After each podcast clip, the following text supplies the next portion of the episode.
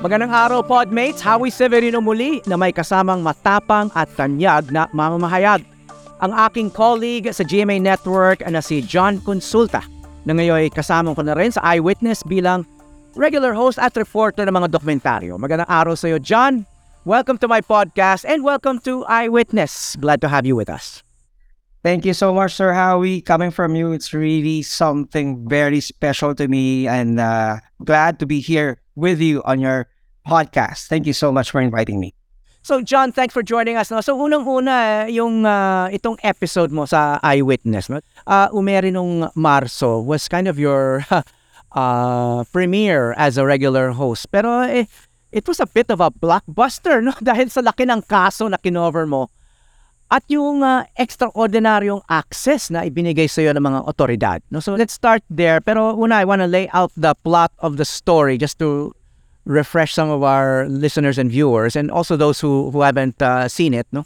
Ang, ang docu mo, itong uh, alias uh, Luffy, ay uh, tungkol sa isang uh, sindikatong Hapon na matagal na nag-ooperate sa Pilipinas. Uh, and yung crime operations nila ay primarily sa Japan. No? Um, at ang uh, pinuno nito uh, ng nitong sindikato dito sa Pilipinas ay may alias nga na Luffy, no? Nakakatawa nga yung alias na yan. But apparently it's the it's the name of a Japanese cartoon character, no? Eh kahit nakakulong na tong si Luffy kasi uh, inaresto siya nung 2021 ba or even earlier than that. So uh, he had been in prison for uh, several years already, you know? Pero tuloy pa rin yung operations niya uh, at nitong uh, kanyang sindikato kahit na nasa loob siya ng ng uh, kulungan, no? Kulungan ng Bureau of Immigration because he is a foreign considered a foreign suspect, no? And then he was able to possess mobile phones sa loob ng preso uh, kahit uh, bawal ito dapat, no? Kaya ito ay naging isang uh, international crime case. Napakaraming media galing sa Japan ang nag-cover nito. Now, the extraordinary part of your coverage was your exclusive access to the suspects, no? And uh, and their journey to the airport uh, for their deportation to Japan, no? Hanggang sa loob ng eroplano uh, nila may may camera kayo, no? So let's start there, uh, John, no? Paano ka nagkaroon ng ganong klaseng access sa suspects at sa kanilang biyahe papunta sa loob mismo ng eroplano nila? You had access um, from, uh, well, to the suspects themselves, na interview mo sila mismo. I think you were the only journalist na naka-interview sa kanila sa Pilipinas all the way and then you accompanied them all the way to inside the airplane. Let us in on some of your trade secrets. o yung mga pwede mo i-share sa atin, no? Um, ano bang ano, uh, what does it take, no, to to be able to cover crime like this? Okay, uh, ako kasi Sir Howie, yung training ko is ano eh, even before, kailangan, kailangan talagang lahat ng tao ang treatment ay pantay-pantay. Meaning you you highly revere them, you, you give them the utmost respect ano man yung kanilang estado sa buhay. That's why kahit na mula sa uh, sabihin na natin mga janitors hanggang sa mga matataas na opisyal, eh, nakukuha natin yung kanilang tiwala at sila nagbibigay sa atin ng mga information. Like halimbawa, may mga ibang mga sitwasyon na talagang hindi kayang uh, uh, makuha mo na yung information right away. Hindi tayo nagmamadali na ilabas ka yung impormasyon. Ang importante is, alam nilang mapagkakatiwalaan ka. For this case dito sa alias Lupi, I have to say na malaki ang naging role ng eyewitness. Kasi if it was just an ordinary uh, news item, uh, a two-minute news item, uh, baka it's going to be an uphill battle. Pero what I tried to explain to them was, it's already done. Eh. Hindi na natin kayang uh, napagtakpan yung sitwasyon na ang hirap nung nangyari na nasa loob na ng kulungan, nag-ooperate pa, at yung utos niya, yun yung nauwi sa, sa pagkamatay ng mga Japanese senior citizens uh, in Japan. So, we would like to to show how uh, we intend to go about this. And pinakita ko ngayon yung mga videos ko at yung storya ko na simulang simula pa, ako na talaga yung nag-cover sa grupo ni Luffy. Alam ko yung naging galaw nila. Kasama ako sa mga raid I was there from the right from the very beginning. And so nakita naman ng mga authorities to and they said na, okay, so anong gusto mong mangyari ngayon? What do you want, John? Sabi ko, I'm doing a story for eyewitness and I want to give the ve- the very best for for this episode. So, what I want is to have an encounter with Luffy. Pakita natin o paano natin talaga, walang VIP, VIP dito. We're trying to set the record straight here. We're trying to put things in the right perspective na ano ba yung gusto natin gawing tama. Dapat tama sa pagkakataong ito. Kung mayroon tayong lapses in the, in the past, what do we intend to do right now? Ano ba yung gagawin natin dito sa Pilipinas? Dahil lahat na, more than 100, uh, Sir Howie, 100 journalists came over here para bantayan talaga, tutukan tayo. And uh, hindi natin masyadong, uh, pag hindi natin binigyan ng importansya to, eh, baka lalo tayong mapasama sa international community. Kasi ito yung uh, tinuturing nilang big crime boss ng Japan. And so, nung nakita nila yung intention ko on how we, we intend to do a story for for eyewitness, uh, they gave a green light. Na, okay, uh, ano yung ano yung gusto mong mangyari? Ano yung mga mga requirements? So, uh, nakipag-consult ako sa team, ano yung mga kailangan nating mga elemento, at sabi ko, ito mar- marami akong videos niyan. Wala hindi tayo mabubusan ng mga videos on how we came about. No, we we rated the their layers and uh, we were able to deduce yung mga information, yung kanilang mga, mga usapan, yung kanilang mga modus. So, kasi kapag hindi natin ito inaksyonan, sabi ko, sooner or later, malamang tayo na may biktima nito mga to. Kung halimbawang uh, magkaroon sila ng idea na kumuha ng mga counterparts sa mga Pilipino, uh, by that time, it's going to be too late. So, uh, yun yung naging intention namin. And so far, naging uh, very cooperative naman lahat and lahat ng, ng mga hiniling natin na binigay hanggang sa mula sa detention cell, hanggang sa van, hanggang sa aeroplano, nagkaroon tayo ng access doon uh, through eyewitness may mga pinatay itong, pinapatay itong uh, sindikato doon. So there's a great deal of public and media interest. And there's a scene in your documentary where you're accompanying uh, the suspects uh, inside the van. No? You're with uh, Yuki Watanabe. You're part of that, the team that was escorting him to his plane for deportation. At yung van ninyo, dinumog ng uh, ibang media. They were pointing their cameras at the window, trying to get a shot of the suspects uh, etc. Habang ikaw ay nandun sa loob mismo, and I suppose they did not know you're inside, no? Ang tanong ko lang, weren't you resented by other media, yung mga colleagues din natin? Uh, dahil, you know, uh, after all, we also try to have good relations with our colleagues. Uh, uh, we're, we're competing with them, but at the same time, we also rely on them for uh, information and uh, for, I don't know, mutual protection din, di ba? Did you feel resentment uh, because of your exclusive access from all the other media na nainggit, no? uh, o nagtampo dahil uh, ikaw ang nabigyan ng access at uh, hindi sila? Okay.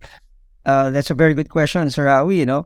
Uh, talagang anticipated na halimbawa kung halimbawa ganun yung mangyayari, baka yung iba eh iba yung isipin bakit uh, sila pinayagan sila makalapit and uh, kami hindi the explanation there is, hindi kasi lahat ng coverage or awi pare-parehas. In this case, iniingatan talaga yung safety ni Yuki Watanabe because uh, there were reports, they had intel reports that prior to his arrest in a, in a very well-known hotel uh, here in Paranaque, may mga uh, attempts na na talagang protektahan siya. At nung nahuli na siya ng NBI, we also got uh, wind of uh, of reports of of information na merong attempt to walk him out para itaka siya. Lahat ng paraan, tinatry na pigilan ng, ng, ng mga otoridad na hindi magkaroon ng, ng opportunity yung sindikato para itaka siya kasi nga siya, siya ang big boss eh. So they would uh, do everything. Kasi imagine Sir Hawi ah, when he was arrested in the hotel, right there and there, inofera niya yung mga otoridad na humuli sa kanya ng 50 million pesos. Kaya talaga napakadelikado nung sitwasyon na yon. Kaya Sir Howie, kung imagine kung lahat ng media may access doon, at hindi naman natin lahat, halimbawa mayroong Japanese media na nagpanggap na, ay, sindikato na, kung ano, media din siya, no? That could have spelled a uh, huge difference, no? Baka ma- makita na ang Pilipinas hindi kayang mag-secure ng isang high-profile foreign fugitive. So, in this case, kinailangan talagang ingatan. At ako naman, I just feel na and nagkaroon ako ng opportunity to interview him para ma- maitanong yung maraming mga tanong eh na gustong iba to sa kanya. So, somehow, I tried my best to to ask questions that would give some information or yield some uh, vital information regarding his background at kung ano nga ba yung kanyang uh, take do sa mga namamatay no na na resulta ng pag-atake ng kanyang sinasabing grupo. Well, I I saw that interview, no? Uh, and uh, what crossed my mind was ano bang karapatan din nitong suspect na to, no? Na what are his protections uh, under the laws? Of course, uh, wala siya masyadong simpatya no? Sa sa publiko no? But uh, meron din naman tayong uh, Bill of Rights no? And then uh, sa ilalim noon may tinatawag na Miranda rights no? So anong tingin mo doon pag uh, may umamin sa iyo na suspect? Kasi uh, hindi lang naman ikaw no? Marami tayong mga tayo. I mean uh, mga reporters uh, uh, hinahabol natin uh, yung mga suspect. Umaharap tayo sa kanila pinapaharap natin sila sa atin. Minsan yung yung pulis o yung mga otoridad ay pinaharap nila yung suspect uh, sa media at minsan umaamin no ana parang uh, do you do you have ano do you have uh, you have mixed feelings about that sometimes? Uh, dahil nga ay uh, under the law uh, dapat may kasama silang abogado di ba? Pag uh, uh, pag nasa kustodiya sila ng uh, ng mga otoridad uh, at uh, lalo na maari maging ebidensya laban sa kanila kung ano man yung sabihin nila. Kung minsan dalawa, sir, I mean, I try to put myself in their shoes. Tinitingnan ko, hey, what if ako yung suspect? Tapos sila yung media. Paano ko gusto akong itratuhin? No? I, I, pinipicture out ko yung madalas. Kaya, nag-pray ako, Lord, bigyan mo naman ako ng wisdom. Ano ba yung magandang paraan talaga para gawin ko yung trabaho ko at the same time, hindi ako makagrabyado ng mga tao. And isa sa mga naging practice ko through the years, Sir Awi, is this. Whenever I face a suspect, as ang subject, pag nahuli siya sa, sa place kung saan siya nahuli, na, ano sa restaurant, hotel, or wherever, dadalhin siya sa office. Okay, mapa PNP or NBI yan, or immigration. Pagdating doon, normally kasi ang ano natin, ang practice natin as media is susubukan na lang micro, microphone, tatanungin bakit mo ginawa, mag, saan, ka, saan kayo nagtatago, saan yung mga kasabot mo. Normally, ganun yung, yung uh, sabihin nating uh, pulso na kailangan tanong mo na kagad kasi nagmamadali ka rin eh. You have to beat your deadline. Pero I, I make it a point to do two things. One, I would always talk to them. Papakita ko yung camera, paba, ipababa ko. Patay camera. Patay camera. Sir, ako po kapakilala ko, ako po si John Consulta, uh, taga GMA7 po. Uh, gusto ko lang po sana, sir, na kausapin po kayo kung okay lang. And dun sa usapan namin yon, I would tell them, I would present to them three things. Sabi ko, sir, kasi, ma'am, sir, ito po yung sinasabi po ng NBI na inyo pong ginawa na krimen. Hindi, umano, gusto ko po sanang tanong sa inyo. And you can answer me in three ways. Three ways. One, you can confirm na totoo talaga yung sinasabi ng NBI or ng, ng PNP. Two, you can deny. You can say, na, hindi totoo yan. Wala akong kanilaman dyan. Or so on and so forth. Kapag bintangan lang ako, naipit lang ako dyan. Or three, you can say no comment. Karapatan niyo po yun gagana po namin yan. Hindi po namin kayo pipilitin na magsalita sa amin. You can say no comment. Gusto lang po namin na makuha po yung paligid nyo at ma- makita nyo ko na nag-effort kami na kunin yung site po ninyo. Ayaw ko po kasi mangyari na mamayang gabi, manonood po kayo ng balita at sasabihin nyo, yung si John Consulta, napaka-bias niya. Gumawa ng storya, nag-report ng isang balita, hindi man lang kinuha yung site ko. So, naging practice siya through the years, Sir Howie. And normally after after those the, the interview, it doesn't end there. I would normally tell the person, uh, um, kasi uh, ang napansin ko sa Rawi, ah, lahat ng tao, no, kapag ka may nahuling subject, lahat, you would always point the finger at him na ikaw talaga may kasalanan na that so dapang dapa yung tao. Sabi ko for a change, um, I mean, everybody deserves a second chance. Wala namang taong perfecto. And perhaps, baka nga halimbawa itong tao ito ay accused lang eh, wrongfully accused pala siya. And so, I, I would take extra time. No? Bago kami umalis, labas na yung grupo, usap na lang kami. And I would tell them na, uh, Sir, ma'am, kung wala naman po talaga yung kasalanan, the truth will set you free. Makakalaya po kayo. May proseso lang kailangan pagdaanan. Pero, kung sakali lang po, wala na to camera Sir Howie, ah, kami na lang nag-uusap nito. Pero kung sakali talagang meron po kayong nagawa, perhaps, eh, ito po yung opportunity ng Diyos para patigil na po kung totoo man yung ginagawa po nyo hindi maganda. At baka paraan to para talagang mapunta tayo sa magandang lugar, mabago na ako. Nasa sa inyo po yun. Hindi ko po sinasabing guilty ko po kayo. Kung guilty kayo or innocent po kayo, all I'm saying is, meron pa po pag-asa. Hindi po ito natatapos dito. Bata pa po kayo or meron pa po kayong mga anak na kayo na umaasa pa po sa inyo. So, uh, kapit lang po. Uh, lalabas din po yung totoo. Matatapos din po itong problema po ninyo. Wala akong problemang walang solusyon. Yeah, in, in short, John, para, ka, para kang counselor din ng mga suspect in a way, no? Kahit, so, ano na yan, uh, it's, it's a different role altogether, no? I, yes, sir. uh, reporter yes, kasi just reports, no? You, you gather info and then you, you interview and then, then you report it to the public. But in this case, parang, uh, you kind of, uh, shift roles a bit, no? You're not, you're no longer trying to gather information from him, but uh, providing advice in a way, counsel, no? Parang, or comfort. Oh, and, and if I may add, Sir Howie, yung iba sa kanila, eventually, nakakalaya, napatunayan wala naman palang sala, and eventually, naging source ko sila. Sir, meron, meron ganitong nangyayari ho dito, ko kayo. Sir, meron ganito. Pwede niyo bang bigay sa aming address? Marami na akong Sir Howie na naggawang storya dahil doon sa mga taong gano'n. So, there was even an instance na merong holdapan no, sa area ng Muntinlupa may tumawag sa akin, hindi ko kilala. Sabi niya, yung hinohold up yung isang money exchange. Ang, ang ending niya, eh, binigay niya sa akin yung video ng barila ng mga gwardya at nung mga hold-uppers. Wala pang police doon. He bravely went out of the bank na nagde-deposit siya early in the morning dahil intusan siya ng amo niya. And then he took the video. And then I asked him, bakit? Bak- ba- ba- bakit? Bakit? Ang laki ng pabor na binibigay mo sa akin itong video na ito, napakalaga. Kinuwento niya sa akin, sir. Sabi niya sa akin, alam mo, sir, ako yung kinuwento niya, ito yung nung nahuli ako. Ako yung ganitong taong ito na humingi ako ng pabor sa'yo na bilan mo ako ng gamot, ng tubig, na inumin ko kasi meron ako heart problem, naipit lang ako nun kasi yung kapatid ko dinadalo ko. May drug operation pala, nahuli ako, wala naman ako kasalanan, pero you encouraged me, binigyan daw ako ng gamot nga. So, eventually, naging story ako siya, yung, yung video na binigay niya. So, Sir Awi, yung mga storya sa likod ng mga storya, hindi na nakikwento. Pero these are uh, heartwarming in a way kasi you're changing a, a person's life, no? One story at a time.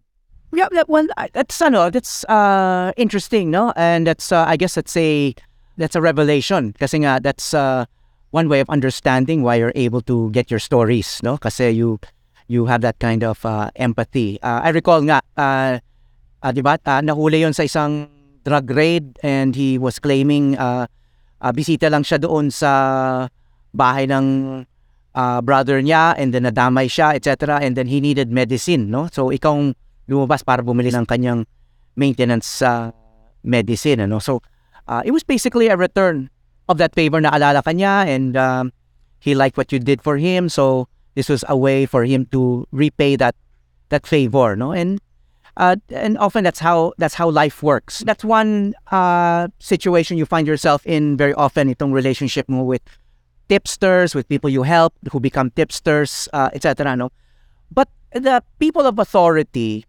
you know, law enforcement officials who give you that access to exclusive stories, kaya nakaka-scoop ka, kaya nakaka-accompany ka sa mga uh, mga high-profile suspect katulad ni Yuki Watanabe, etc. That's a big favor uh, given to you, no, by people in authority, no?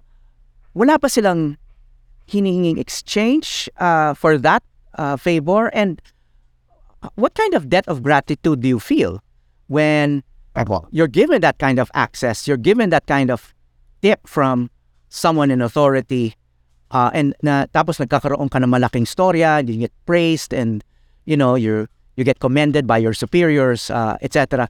Do you feel you owe these people in authority anything? Actually, Sir Howie, it's the other way around. They feel that uh, they owe me. Kasi parang na-highlight yung kanilang accomplishments. And in fact, uh, some years ago, there was a police of- official, no, ranking police official, no, na uh, in-interview ko siya. Maganda yung, kung yung kwento, exclusive. And so, alam niya maganda yung magiging kalabasan ng story kasi ang ganda ng mga elemento. And just before I I rode, uh, I went inside our, our pickup uh, uh, vehicle, news vehicle. He pulled me in the side. And then he gave me this uh, envelope na, na may pera. Sabi niya, pang merienda, boss. Sabi niya. Pagkabit niya sa akin, Sabi ko, akala ko may sulat or whatever. Sinabi niya pambenta, boss, alam ko na kung yung laman, na pera. So, binalik ko sa kanya. Sabi ko, sir, pasensya na po. Una po sa lahat, it is against my principle. Number two, it is against our company's policies. And number three, ang kinokolekta ko po, hindi po ganyan, kundi po kaibigan. Kaibigan po. At naniniwala ako na ang kaibigan, hindi po hino-hold up. Hindi po hino-hold up. So, parang dagdag pa akong gastos niya. Imbis na masaya siya naka-explore, trabaho niya, na, na, na, nailabas, magagastos na pa siya kasi bibigyan niya pa ako ng pera. So I told them, I, I, I try to make it a point, Sir Howie, na ako, napagkakatiwalaan niyo ako kaibigan. Kung ano yung ah, trabaho, trabaho lang tayo. At hindi ako, never ako magiging burden sa inyo. So I gave, uh, he, he, tabi- he insisted, na hindi po, ano lang to, something lang to. Sabi ko, sir, pag, pagka namilit po kayo, hindi na po tayo magkikita. hindi ko, hindi na ako kayo i-cover. Kasi ho, ah, hindi ko talaga pwede. So, alam mo, Sir Howie, hindi lang isang beses nangyari yun. Maraming beses. And to their surprise, nagugulat sila na, ganun ba? O, um, kasi ano eh, parang ah, ang akala nila is, ano siya, parang part of uh, the ins and outs. Kailangan, kada, kada story na umiere, kailangan meron kang abot na ibibigay doon sa media. So, on, on my end, one way of gaining their trust is to to somehow tell them na, na po, hin- hindi po yan ang habol po natin. Ang habol po natin dito, story, accomplishment, meron pong mailabas, meron pong ma- ma- mapakitaan na, na may nabigyan ng justisya, and at the same time, ay mawarningan yung mga kababayan natin di- dito sa mga modus na ginagawa ng mga kawatan para hindi naman sila susunod na maging biktima. Sa, sabi ko, that's more than enough. At bonus na po yung ating, malaking bonus yung ating pagkakaibigan. Kaya nga yung iba sa kanila, Sir Howie, yun yung mga hanggang ngayon, kaibigan ko pa rin, contacts ko pa rin. Ah, na kahit ma-assign sila sa mga malalayong lugar, they never fade, they never forget to to contact me, to send me videos, na alam ko hindi ko kayang liparin yun, bawat talagang tawid dagat, pero na probinsya. But they, they take the videos for us at pinapadala na sa akin. Sabi, John, exclusive yan, sa'yo lang yan. No? So, Okay, Ah. John, ito, itong tungkol sa friendship, no? Kasi journalist na kaibigan ko rin na nagsabi minsan sa akin, a part of our job as journalists is to to build bridges. But flammable bridges. Flammable. In other words, you have to be ready to burn bridges, no? Kasi the friendship uh, cannot be at the expense of our ethics and uh, morals, no? Uh, to be to be real journalists or to be journalists true to our calling, no? So, uh, ito yung scenario dyan, no? What if you witness wrongdoing not by crime suspects but by people in authority, itong mga naging kaibigan mo, yung source of sources of tips and scoops. Uh, and, and what what would you do? For one, Sir Howie, no, um, kapag halimbawang naipit sa isang accusation yung isang halimbawa kung isang uh, source na allegedly merong accusation. So there's always a two sides of the coin. I would normally ask that person na, uh, Sir, may balitang ganito. Uh, ano, ano nangyari? No, I, I try to listen uh, sa umpisa. And then pangalawa, I would uh, ask him or her, Sir ma'am, ah, gusto niyo bang mailabas yung site po ninyo? Para balanse. Kung halimbawang merong inaakusan po sa inyo, nandito po tayo para makinig. Para mailabas yung site naman po ninyo para magbigay linaw. Kung halimbawang ah, merong kulang or mali doon sa mga nire-report na accusation sa inyo. Pero once na umuha sila, I will I'll immediately go back to our bosses na, Sir, si ganito na inaakusan ng ganyan. Ah, willing siya magsalita okay bang gawin natin story para ididikit natin. It doesn't have to be me. Pwede pong indikit siya sa ibang sa report ng ibang reporters para maging balanse yung kwento. Pero one thing's for sure, hi- hindi tayo para pantakpan natin kung ano yung mga mali na kanilang ginagawa. No? Parang, ah, sir, ito yung ebidensya eh. Sir, may huling-huli sa CCTV, meron kang bit-bit na bag or whatever, halimbawa ganon. So, you have to comment on that they have to to bite the bullet so to speak uh, swallow the bitter pill. Kung kung meron talagang importante merong ebidensya at hindi lang siya basta-basta na lang na akusasyon na ah, gumawa ng wrongdoing. So may mga cases ba na talagang you know, uh, you had to draw the line, no, between your your that commitment to your principles and friendship, no? In other words, nagkaroon na ba ng case or instance na you really had to burn burn a bridge with a source dahil nga you you were convinced of that person's guilt. Yung confirmation kasi of guilt ah, para sa akin, Sir Howie, is ano eh, parang hindi siya pwedeng ibase lang sa kwento. Kailangan talagang solid evidence ah, para masabi ko na ah, ano ka na, talagang pasok ka sa banga. So, I would leave that to the courts. Pag halimbawa lumabas na talagang totoo. Like for instance, meron akong source dati sa isang government agency na talaga ang dami niyang binigay ng mga tips, no, ng mga leads ng mga storya. Pero eventually, inasuhan siya, no, na di umano eh, involvement siya sa drug operation sa isang probinsya. No. Na allegedly, siya ay kasama, no, co-conspirator in putting up this uh, laboratory. So, I tried to reach out, no, to ask him na, totoo ba to, sir? Ah, ikaw yung inuuso na ganito, na nakasama ka daw, yung pangalan mo lumulutang sa ganyan. No? Pagka sumagot, nung, nung time na yon hindi pa siya sumasagot, Sir Howie. Hindi, hindi, hindi niya ako nireplyan eh. No? So, naging persistent pa rin ako, Sir, uh, more than anything else, no, wala mo ng camera, pahingan lang kita, usap lang po tayo. Ano ba yung nangyari? Ah, bakit po kayo naiipit sa ganito? Unfortunately, hindi niya na ako binalikan. No, at ang nalaman ko na lang is he was uh, uh, put in jail. No? Nagkaroon ng probable cause, nag-issue ng warrant of arrest, at hinuli siya. And then, habang nasa kulungan siya, I received a call na parang, uh, it was not from that person, but it was from, from somebody else na parang hiningin niya ng tulong na, Diyan baka pwedeng gumawa naman ng story na parang planted lang yon ganito, ganito, ganyan, ganyan. Lahat ng mga inaakusahan sa kanya ay hindi totoo. No? Parang sinet up lang siya. Uh, sabi ko doon sa emisaryo, um, bakit ngayon lang siya nagparamdam? Noon pa man nag- nag-reach out na ako sa kanya para nung taon na inaakusahan pa lang siya, hindi pa siya uh, nalalabasan ng warrant of arrest, pero hindi siya nagparamdam. So, sa ngayon, parang we have crossed the, the Rubicon River. Hindi kinakaya.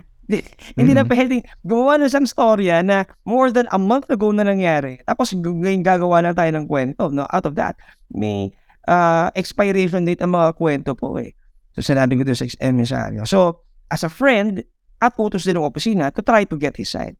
Kaya lang ang ending, eh, ayaw niya. No? So, uh, pwede lang tayong tumulong sa mga tao na gustong tulungan ang sarili nila. Pero at that, at that point, nung more than a month ago na, wala na. So kahit anong magkakaibigan, kung talagang humantong sa ganong sitwasyon, hindi ka rin makakatulong. Ah, kahit anong gusto mong gawin, dahil huli lang lahat. Tapos na.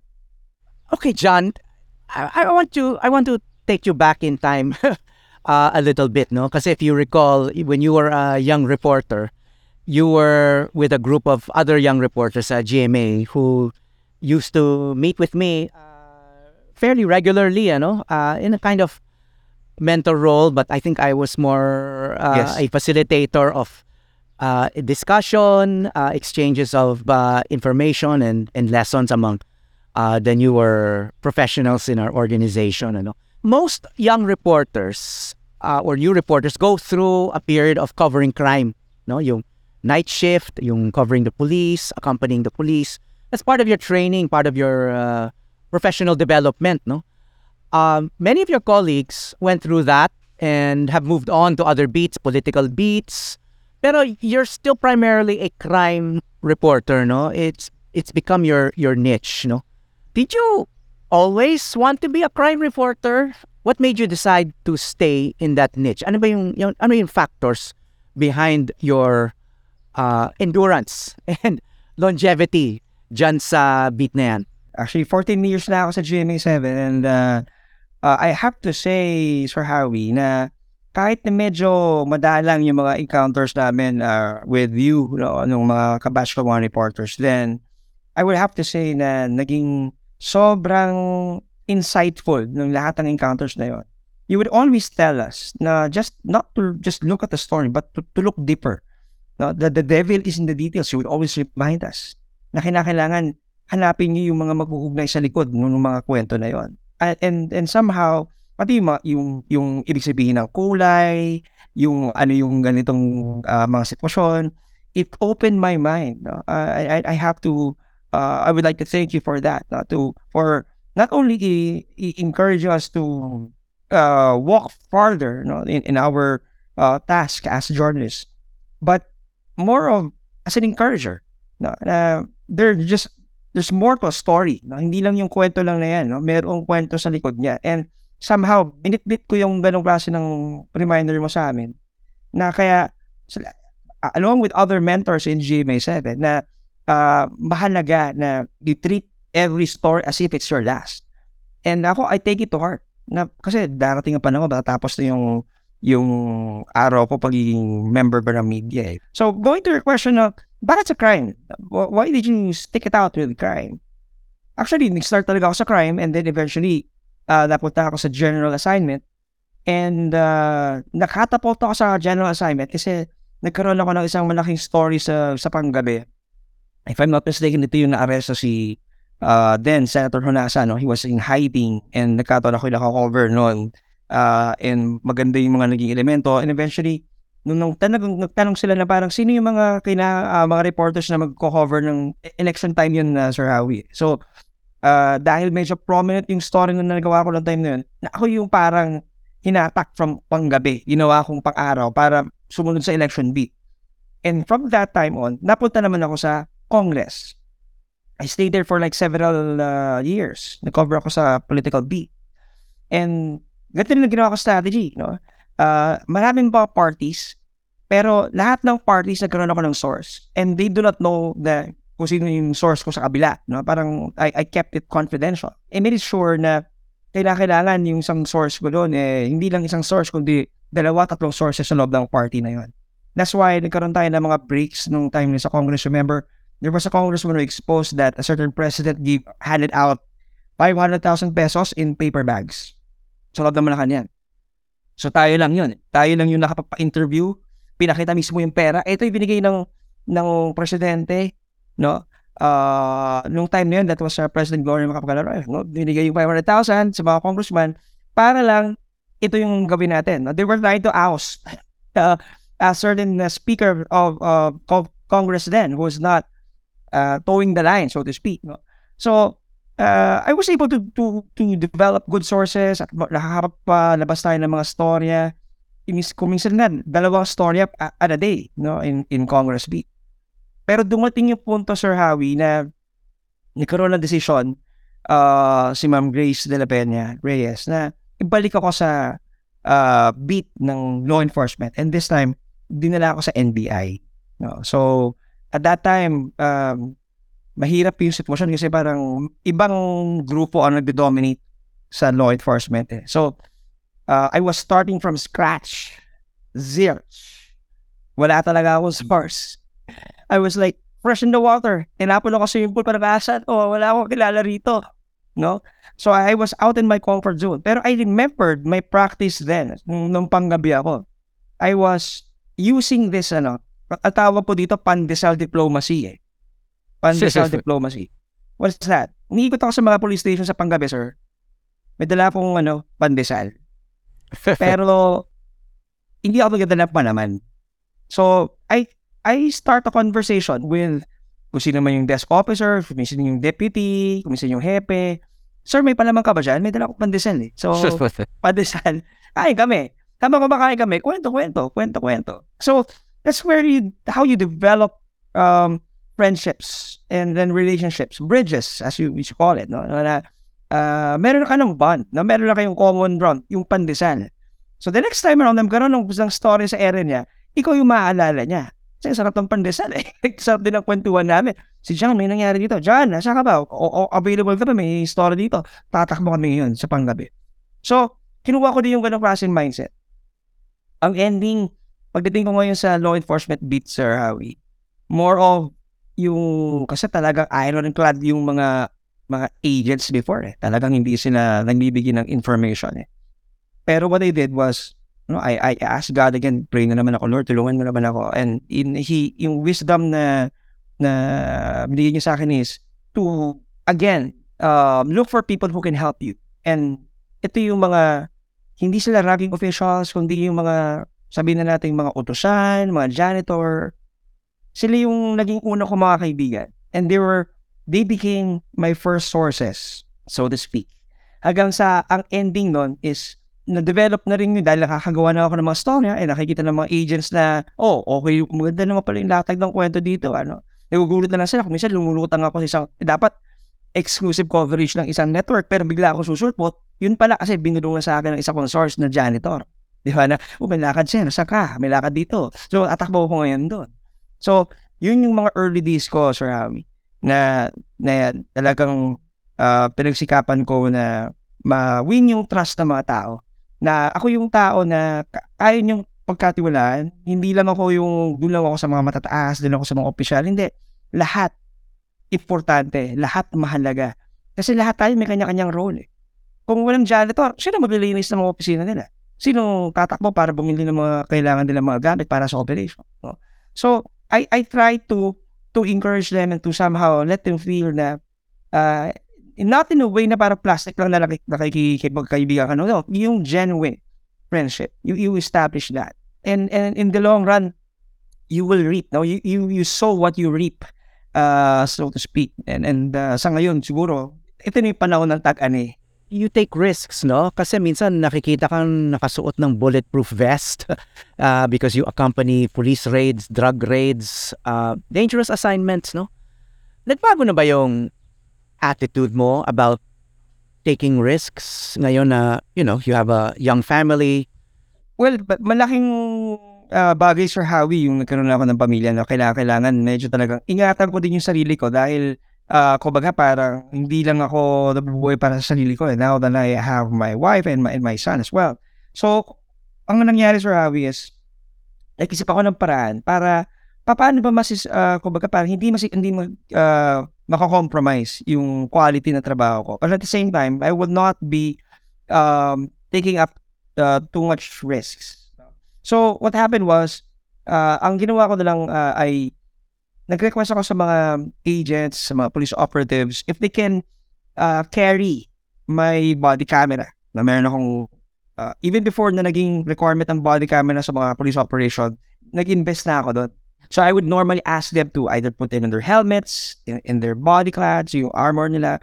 Uh, and kung may pagkakataon man na uh, may operation at makakasama naman ako, I make it a point, nandun lang kami, yung team ko, nandun kami sa dulo, and I would always tell my team that this is just today, tomorrow may ibang story naman.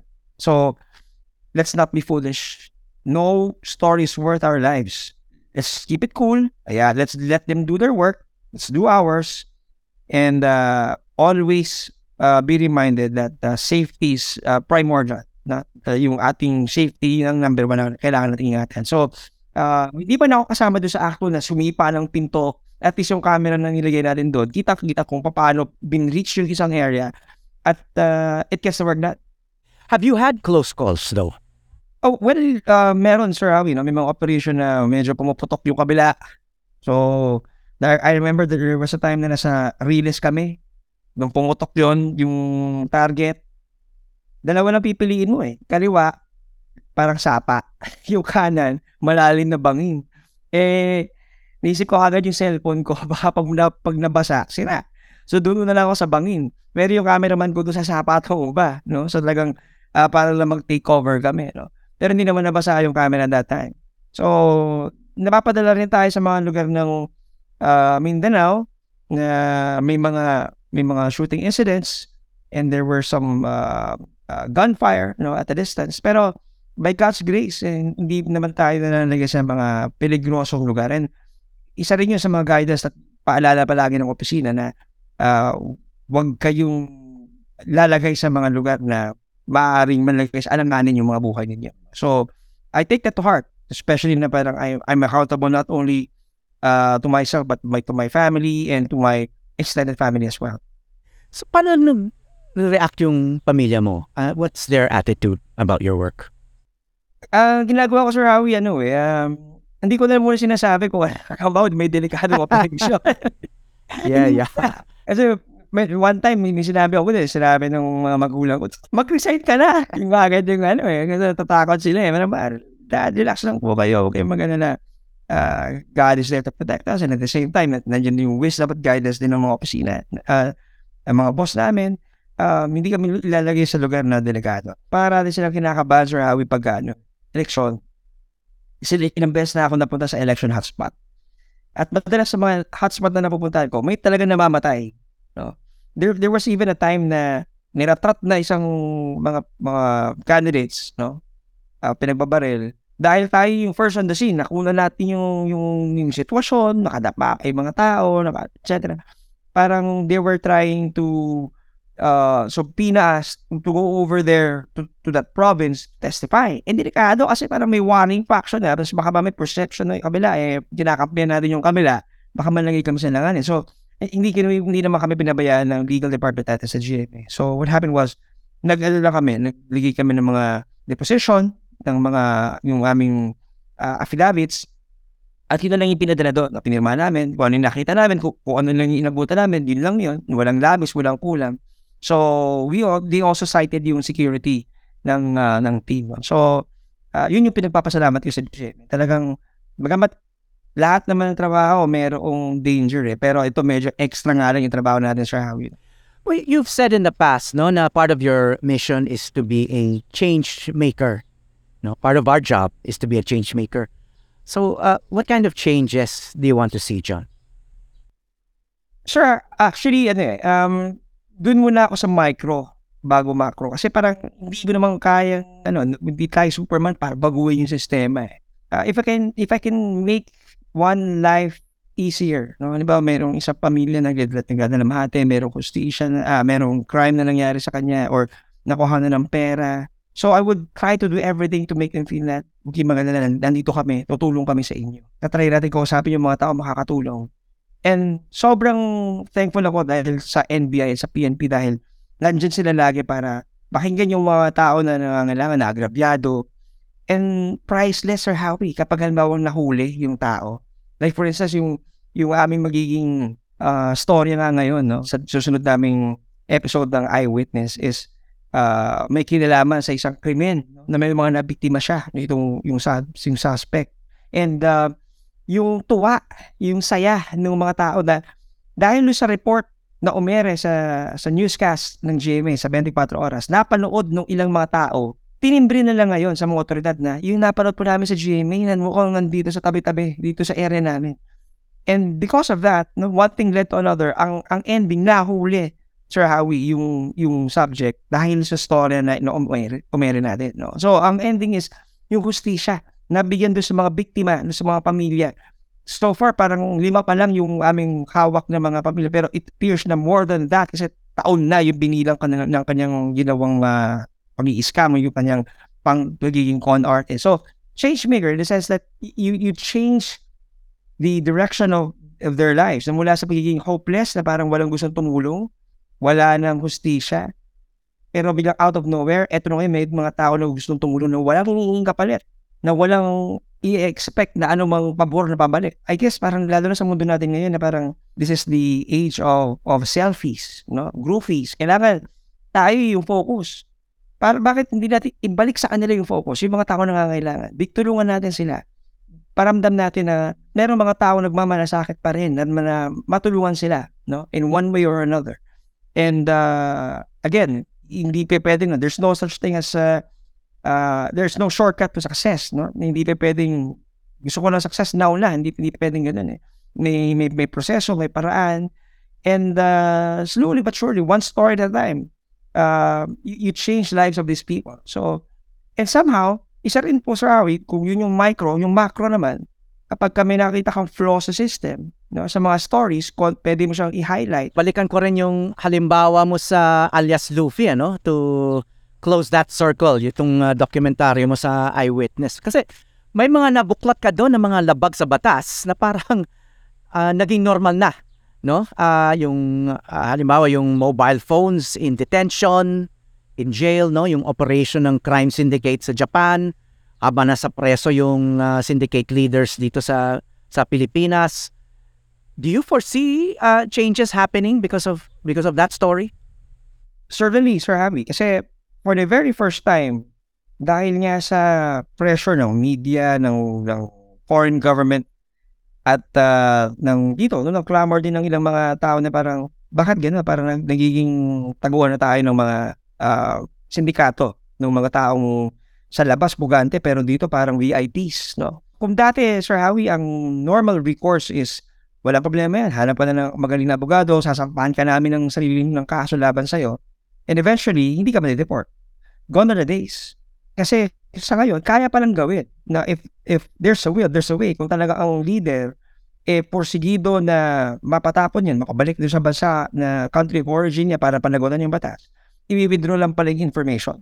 So kung ano ba kung meron namang pugante, Pilipino, pumunta sa ibang bansa, para mo mahabol pabalik sa kanya, i-cancel mo lang yung passport para mapilitang may deport pabalikin kasi ano na siya, eh, undocumented uh, the, uh, alien na siya sa bansa na pinagkatagawa niya. So, in a way, uh, dito Sir Awi, no, napakita natin sa story na talagang kung gugustuhin ng gobyerno, kayang gawin. Kayang gawa ng paraan. Yung dalawang taon na natenga na ginawa ng paraan para ma-circumvent yung batas. Tingnan mo Sir Awi, sobrang laki ng kanyang kaso sa Japan pero hindi ma-deport-deport kasi meron local case. Eh, requirement yun ng batas natin na kailangan wala na siyang local case dito. Kung hindi, parang injustice naman yung nangyari dito sa kababayan natin na inagrabyado ng foreigner. Pero yun pala, what if i-weaponize yung batas natin ngayon laban sa ating mga sarili? Bakit? Kasi para paboran yung isang tao na ayaw harapin, no, not want to face the music abroad. So here, kaya na, na, na-realize natin dito, dito sa story ng to, na kaya naman pala, kaya naman palang itama, kaya palang sibakin tanggalin sa pwesto yung buong detention facility, lahat ng tao doon, pati yung hepe, yung warden, tanggalin sa pwesto para maging babala na kapag gumawa kayo ng ganito mga baluktot ng mga mga polisiya na gigawa-gawa ninyo or halimbawa magiging linitin nyo para lang ang sinasabi, kumikita daw, di umano. Eh pwede kayong tanggalin sa pwesto, pwede kayong panagutin. So, sa ngayon, inaatay natin yung uh, accountability nila. No? Kung talagang totohanin ba no? yung bata na sila aalis sa pwesto, sila kakasuhan, dahil malaki yung kanilang naging kapabayaan, so to speak. Maaaring hindi sila yung uh, nag-text o nagtawag, ibang tao yung gumawa, pero dahil sa kapabayaan ng ibang tao, eh, or actually, sila, kapabayaan nila, eh, yung ibang tao, ginamit yung opening na yon para gumawa ng krimen, which is very ironic kasi nasa loob na ng isang detention facility, and yet, tuloy-tuloy pa rin yung illegal activity na yon. Hindi dapat nangyayari yun. That has to stop. John, may oras ka pa ba para sa hobbies? Ah, I, I make it a point, Sir Howie, na kapag dating talaga ng day off, as much as possible uh, sa pamilya. Like, halimbawa, Sunday, uh, marami mga opportunities na dumarating. Uh, pero sabi ko, I would always politely turn down news offers na parang pasensya na po kayo. Uh, this is a day for my family and and for the Lord. And um, kuminsan, yun, ang problema na Sir Howie, kasi kuminsan may mga commitment, may mga lakad, pero bigla magkakaroon ng malaking storya, na yun lang ang disadvantage ng Sir Howie kasi kapag kasabay-sabay na nagtumawag yung mga sources, no, minsan parang sino unahin ko sa inyo? Di ba? Eh, madalas pa man din magtampo yung iba na pag hindi nabigyan ng pagkakataon. So, I, I try to make them understand na, Sir, pasensya ka na, oh, can you wait for like a day? Meron lang ako tinatapos sa story. Kasi 24 oras can only, or other newscasts can only accommodate one or two stories at a time. So, unfortunately, may iba nagtatampo, sometimes you have to turn them down, no? Kasi hindi naman, I mean, uh, of course, para sa kanila, importante yung storya, pero may sarili tayong assessment. And minsan talaga, I mean, di ba, na kailangan nating uh, i-decline. Dahil para sa atin, it's not worth covering. Totoo lang kasimple. Kasi may mga, may ganun akong isang source dati. Ang totoo niyan, nagkatampuan talaga kami. Kasi, imbis na sa pinangako niya na sa akin, exclusive yung story na yon And lo and behold, habang sabi ko, sir, sabi ko sa kanya, uh, pre, uh, bukas ako ha, kasi hindi ka talaga kaya ngayon eh. Meron akong tinatapos na naka, nakakompromiso na ako sa story. Bukas pupuntahan kita. Ano ba ba, Sir Awi? Laking kulat ko, habang nanonood ako, accidentally, nailipat ko sa ibang channel. Pagkakita ko, umiere na yung story na pinangako sa akin sa ibang network. Sabi ko, ala, ano to? At ganun. so, tinext ko siya. Uh, pare, ito ba yung story mo? So, in-screenshot ko yung TV, pinadala ko sa kanya. Sabi niya, oh, yan. Yan nga yun. Eh, kasi hindi kita nagpunta eh. So, yun. Nung panahon yun, medyo sinunog ko yung tulay ko doon. Burn the bridge. Parang, eh, ako, I'm a man of my word. Pag sinabi ko, sinabi ko. Pag nangako ako ngayon, pupunta ako, pupunta ako ngayon, kahit ano mangyari. Pero pag sinabi ko hindi talaga kaya, hindi talaga kaya. But in the end, ang naging bottom line ng Sarawi, alam mo ba, after two years, meron kong, diba, may may tumatawag sa akin, sir, na isang number, no, hindi ko kilala. And then, biglang, nung napansin, may nagtimbre sa akin na yung pala yung nagtampo sa akin, nag, nag, nagtampo din ako sa kanya, hindi ko, sinas, hindi ko sinasagot. So, for tumagal, two years, hindi kami nag-uusap. Until one time, bilang nag-message, unknown number, and then he was saying sorry no, for the, something that he did two years ago. And sa ngayon, isa siya ngayon sa mga pinaka ina, inaasahan kong source ng storya. No? So, uh, again, may konting drama din sa story sa buhay natin bilang mga reporters yan eh. Kasi kung minsan parang uh, kailangan panindigan mo talaga na eh, may usapan kayo tapos binigay sa kabila parang or sa ibang network parang nakakatampo naman And yun. you can rebuild you you can rebuild a burnt bridge in other words. Yes, sir. Kaya. Kaya, kaya, kaya. Oo. Yung Oo. walang walang na bagay na imposible, no. Bari nagsulit ako ng kandila pero pero pwede namang ibalik. Pag naging okay ang lahat. Okay, I, I, I'm winding down, John, but I need to ask, no? Kasi kilala ka na uh, the rare journ as a the rare journalist na hindi gumagamit ng Facebook for work or personal reasons, no? Totoo ba yon or are you lurking? That is true. Uh, for the longest time, Sir Howie, if you look at yung aking uh, Facebook account, it was just newly created. And uh, marami na ako mga kaibigan na talaga nag, nagpa-prod sa akin na dyan. Marami ka makukuha story sa Facebook. Mayroong mga lalapit sa dyan, hihingi ng tulong. Maraming opportunities uh, for for your uh, reportorial uh, requirements. Pero I would always shy away from Facebook for uh, simply for uh, two things. One, parang ano siya sir eh, uh, it takes up a lot of your time. Para kailangan mong basahin, kailangan mong replyan yung mga tao. Kasi an, pag hindi, magtatampo sila. Parang baka sabihan ka nilang snob. So, mas okay na sa akin yung tatawagan or the text para at least directly, masasagot ko agad yun. Hindi na kailangan ng Facebook na parang it's an additional, parang it appears that it's an additional gadget for me na parang kung kailangan tignan from time to time. And number two, sabihin na natin, Sir Howie, na parang uh, yung sa bashing eh. Parang ayoko silang armasan. Ayoko silang bigyan ng tool that will enable them to harm me or to hurt me. Parang ako kaya ko yun. ah, kasi part na ng trabaho natin yun. Pero yung mga tao mahal ko sa buhay, pag nakita nila yun, baka ba- masaktan sila. And I don't want that to happen. So, as much as possible, talagang, ah, kasi lagi hindi mo maiwasan sa Rawi na, ba, may nahuli na isang subject. Eh, yung subject din, may mga kaibigan. Feeling nila wala siyang kasalanan. Eh, tayo nag-report. So, maaring tayo yung ganyan, si, si John Musulta, whatever. So, ayoko sana mangyari yun.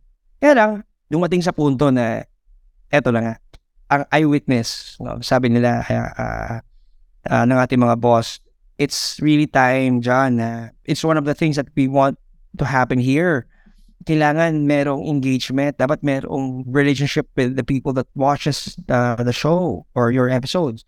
Or baka meron silang tip na may bibigay, baka pwede follow up yun. So, uh, pina- pinaunawa naman sa akin ng mga kinukulan. And uh, we listen to their advice, to, to- their guidance. And uh, sa ngayon, um, I'm I'm very happy na ma- may mga tao doon na naging avenue ko rin siya Sir Howie actually na ano eh. Nag, doon ko nilalagay yung mga videos na hindi hindi na kaya i-accommodate sa newscast kasi 2 meter lang naman tayo and dami ko mga video. So, ito yung mga behind the scenes na nakikita na parang hindi pa nakikita sa babalita pero doon mo na makikita sa FB page na gagawa ko nga lang and, and uh, mas maiintindihan yung kwento na ah, ganito pala yung nangyaring yun. Ah, ito pala yung ah, naging kwento sa likod ng, ng preparation sa likod ng bago nakuha yung subject mo. So, uh, more details, more information para talagang mas kompleto yung kwento. no? So, yun yung parang bumubuo sa story. So, I guess, it's a balancing act and um, parang ano yun eh, um, it's one of the things that I, I would like to move forward. Mamaya, John, nagti-TikTok ka na. Actually, Sir Howie, sa point na yun, hihingi ako ng tips sa'yo. Nako, I'm the wrong person to give advice, pare. Kasi balita ako, ayaw mo rin ang TikTok eh.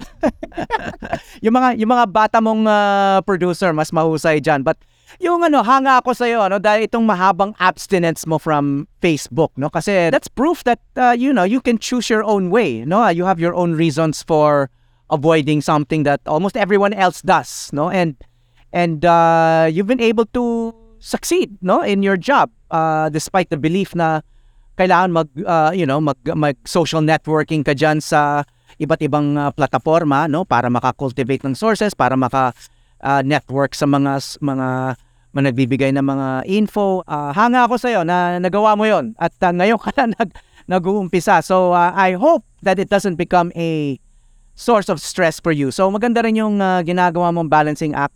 Gamitin mo yan uh, you know, to help you in your job but uh, don't let it uh, stress you out because that's happened that's happened a lot. Anyway, tell us ano, uh, maybe a little bit about your next episode. Alam ko tungkol to sa mga kasambahay.